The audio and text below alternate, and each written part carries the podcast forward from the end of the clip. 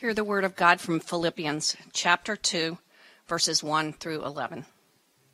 Therefore, if there is any encouragement in Christ, any comfort in love, any sharing in the Spirit, any sympathy, complete my joy by thinking the same way, having the same love, being united, and agreeing with each other. Don't do anything for selfish purposes but with humility, think of others as better than yourselves. Instead of each person watching out for their own good, watch out for what is better for others. Adopt the attitude that was in Christ Jesus. Though he was in the form of God, he did not consider being equal with God something to exploit. But he emptied himself by taking the form of a slave and by becoming like human beings. When he found himself in the form of a human, he humbled himself by becoming obedient to the point of death, even death on a cross. Therefore, God highly honored him and gave him a name above all names, so that at the, at the name of Jesus, everyone in heaven, on earth, and under the earth might bow, and every tongue confess that Jesus Christ is Lord to the glory of God the Father the word of God for the people of God. Thanks be to God.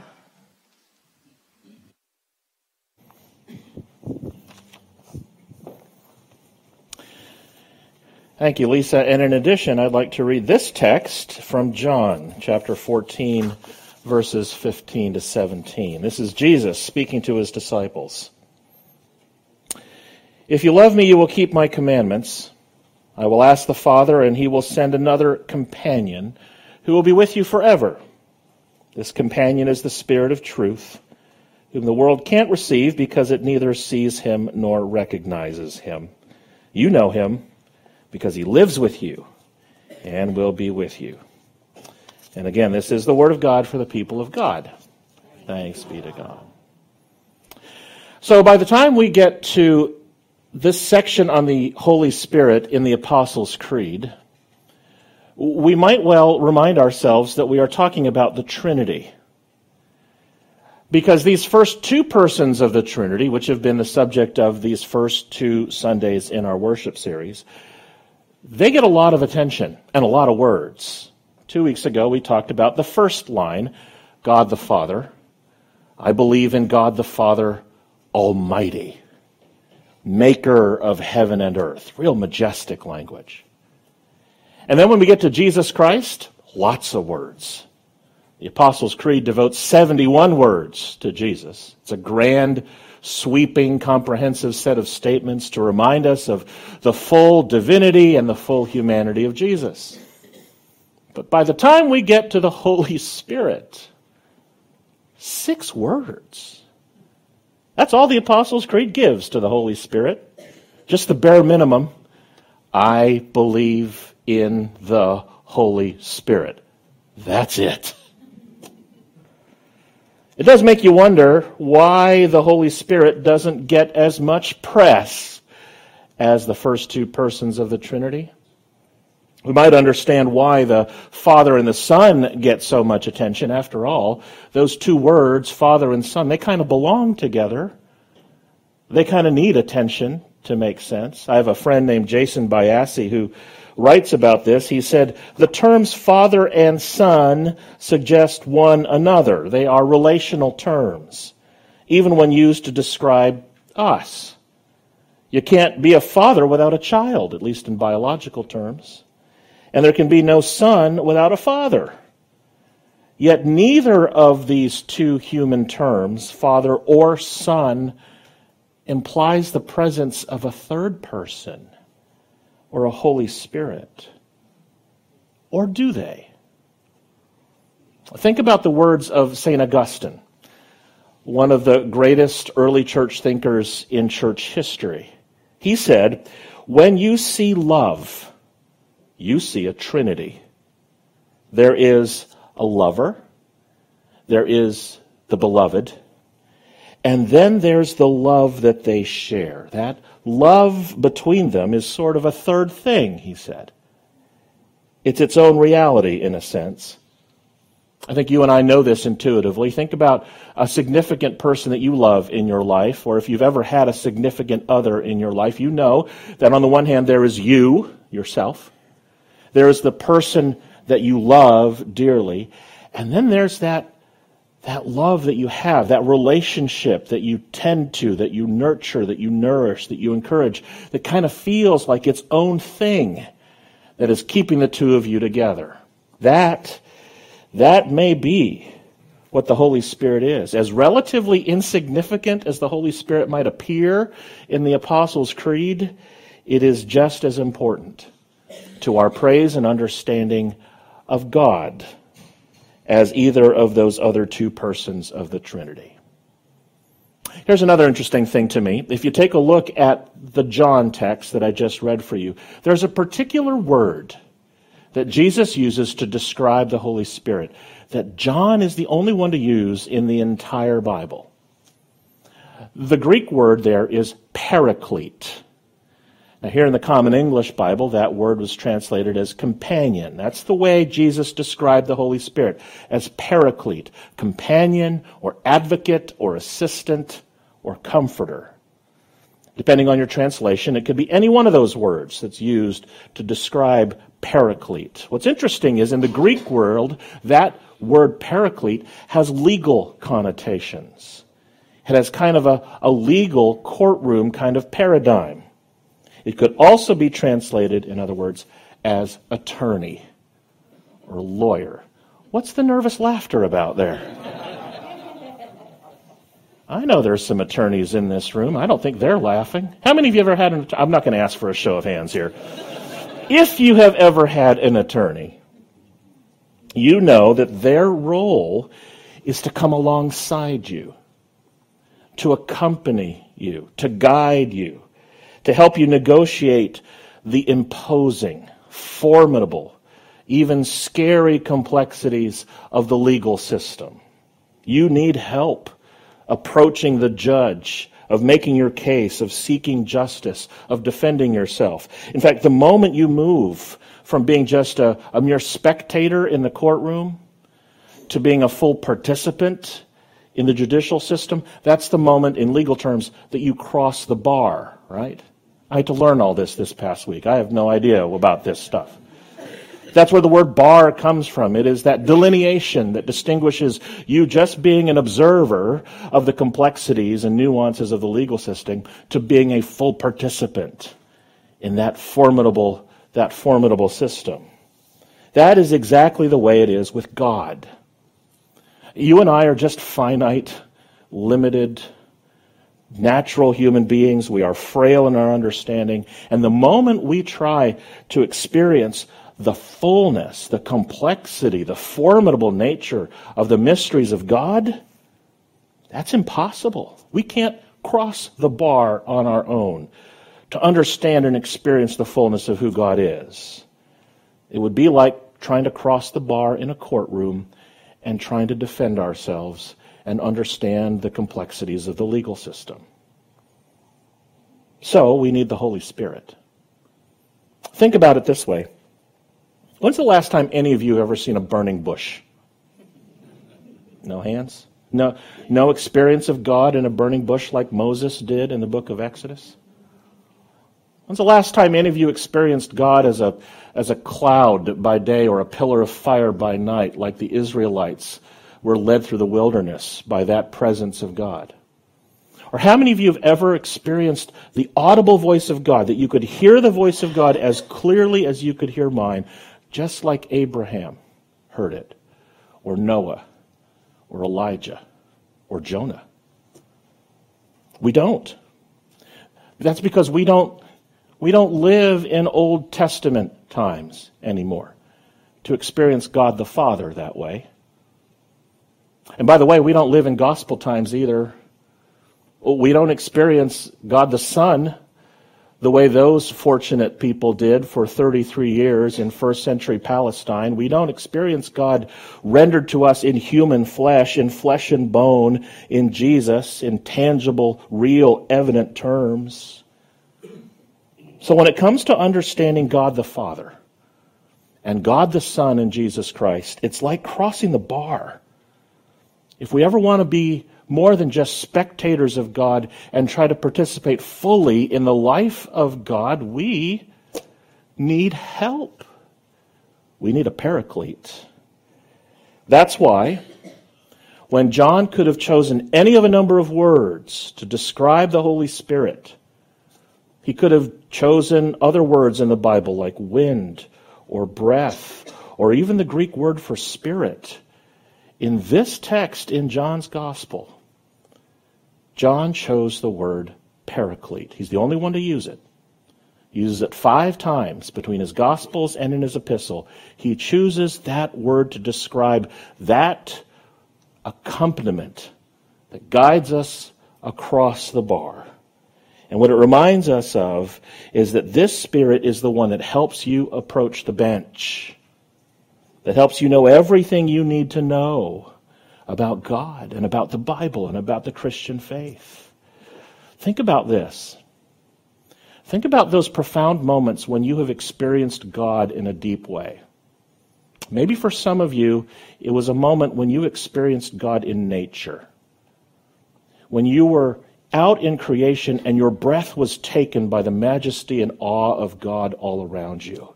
That, that moment was the power of the paraclete.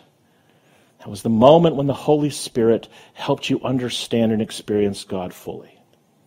Maybe for some of you, it was a moment when you read a scripture and experienced a profound truth for the first time ever. Or maybe you were in a small group and you extracted some truth that transformed your life. Or maybe, unlikely as it is, maybe it was a sermon that you heard. When you extracted some nugget of insight that totally allowed you to see God and yourself in a new way. That was the power of the paraclete. That was the Holy Spirit at work in and through you. Maybe for some of you, you experienced God in the simple joys of being with friends. Or maybe it was a moment when you realized that as you moved through the long, gradual stages of grief in the wake of a loss of loved one, you experienced peace and comfort in some profound way. That was the power of the paraclete in your life, crossing the bar to experience God fully. That is the work of the Holy Spirit. We may not live in Old Testament times anymore. We may not live in gospel times to experience God the Father or God the Son in the way those people did. But thank God, literally, for the Holy Spirit, because through the Spirit we can experience God. Holy Spirit is our advocate, it is our companion, it is our comforter. But you know what? If you look carefully at the New Testament, you discover that the Holy Spirit does a whole lot more than just comfort us. The Holy Spirit also challenges us. Both of those things are necessary. The Holy Spirit also works to push us beyond our comfort zones, to reach out to people who are different from us to do things and to think things that are beyond our normal patterns of behavior, to give of ourselves more fully than we are comfortable, to expand our thinking about God and our vision of God's love. Over and over and over again throughout the New Testament, this is what the Spirit does. The Holy Spirit even pushed Jesus beyond his comfort zone. The first thing we, one of the first things we hear about in the story of Jesus is that after he was baptized, the Spirit pushed him, drove him into the wilderness to experience temptation, to put his human limitations to the test as he was tempted by the devil. Later on in the New Testament, we hear about Peter, one of the early followers of Jesus, who was used to just talking to the Jews about God's love. But in a profound moment in the book of Acts, the Holy Spirit gave Peter a vision to expand his vision of God's love and stretch the hospitality of the good news to people beyond the Jews, even to the Gentiles, and even to the furthest reaches of the world. The Holy Spirit pushed Peter. And if you take a look at all of Paul's letters, those letters that he wrote to the churches that we call the epistles, time and time again, Paul is bearing witness to the Holy Spirit, which pushes all of us pushes us away from our worldly desires and our sinful ways of life and pushes us toward a different kind of life, a life that's marked by what Paul calls the fruit of the Spirit love and joy and peace and patience. The Spirit, over and over and over again, not only comforts us in our times of need, but also challenges us to think and do differently. Well, since today is Father's Day, I thought I'd share with you one of my more poignant memories of my own father.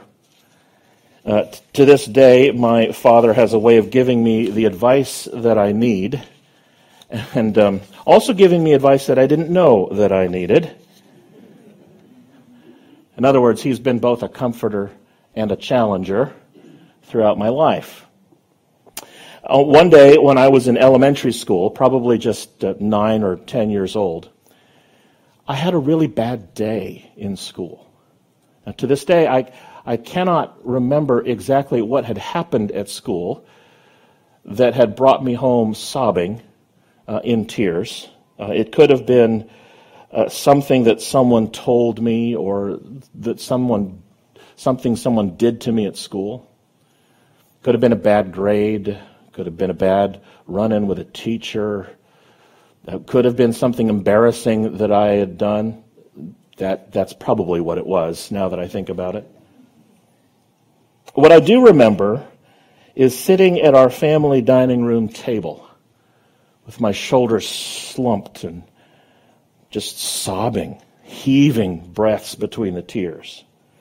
My dad sat in the chair next to me, just taking in my full recount of everything I'd experienced earlier in the day. And I'll never forget what he said to me. This was his attempt at encouragement. Magrey, he said to me with a calm voice, you'll have worse days than this.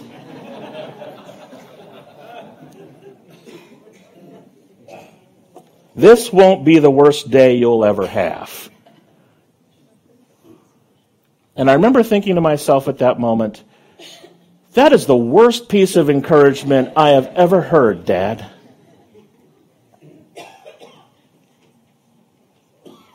But you know what? He was right. I will admit it now. He was absolutely right. In fact, if, if I could, if I were able to speak to 10 year old Magrey right now, I would say to him, Magrey, not only will you make it through that particular tough time, you'll be able to make it through even tougher times than that as you grow older. Dad was right. Sometimes the best words of comfort are also words of challenge, right? Not just words that say, you're going to be all right, but words that also say, it's time to grow up. It's, it's time to move on. It's time to get going on to the next challenge because there will be tougher challenges than these. And it's time for you to push beyond yourself. To believe in the Holy Spirit, to say those words in the Apostles' Creed, means to receive both the comforting and challenging words from God. So, my question for you this morning is Are you hearing both? Or are you hearing more of one and, and not the other? It's possible that some of us here are only hearing the words of comfort from God and missing out on the ways that God is calling you and pushing you to grow and mature and push you into acts of mercy and compassion and healing and reconciliation and justice for all people. But on the other hand, to hear only words of challenge is to forget that you are not alone, that God is with you. And no matter what kind of insurmountable challenges you might think you are facing, God is with you to comfort you and to give you strength and power every step of the way. Because when the Spirit works, When the Holy Spirit works, you know it. You can feel it, you can see it, and you can have evidence of God all around you. Which brings me back, finally, uh, to the place where we started. You, you know that Apostles' Creed?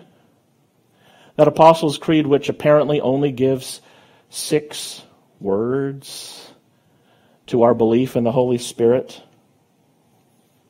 If you look carefully at the way the creed is laid out, that phrase, I believe in the Holy Spirit, does not stand alone on its own. Fact, it's the introductory sentence to the last section of the creed. I believe in the Holy Spirit, the Holy Catholic Church, the communion of saints, the forgiveness of sins, the resurrection of the body, and the life everlasting. All of that happens because of the Holy Spirit. That is the work of the Holy Spirit to comfort us and to challenge us, uh, challenge us, and to draw us into a community that is bigger than anything we will ever experience, into a community of God's faithful love. That is the Holy Spirit at work in you, through you, and all around you. And so, as we've been doing at the conclusion of each of these sermons during this We Believe series, we will conclude as our prayer the affirmation of our faith using the words of this great creed of our history. And this time, as I invite you to follow along, stand in the words and recite the words on the screen, I invite you to pay particular, sec- particular attention to this last section of the creed that begins with I believe in the Holy Spirit and affirms all of the evidence of God's comforting and challenging work in your life and around the world. Let's stand together for our closing prayer and affirm our faith together. Church, what is it that you believe?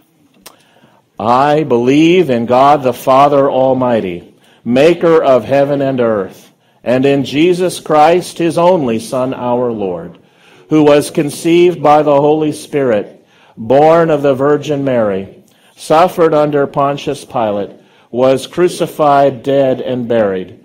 The third day he rose from the dead. He ascended into heaven and sitteth at the right hand of God the Father Almighty.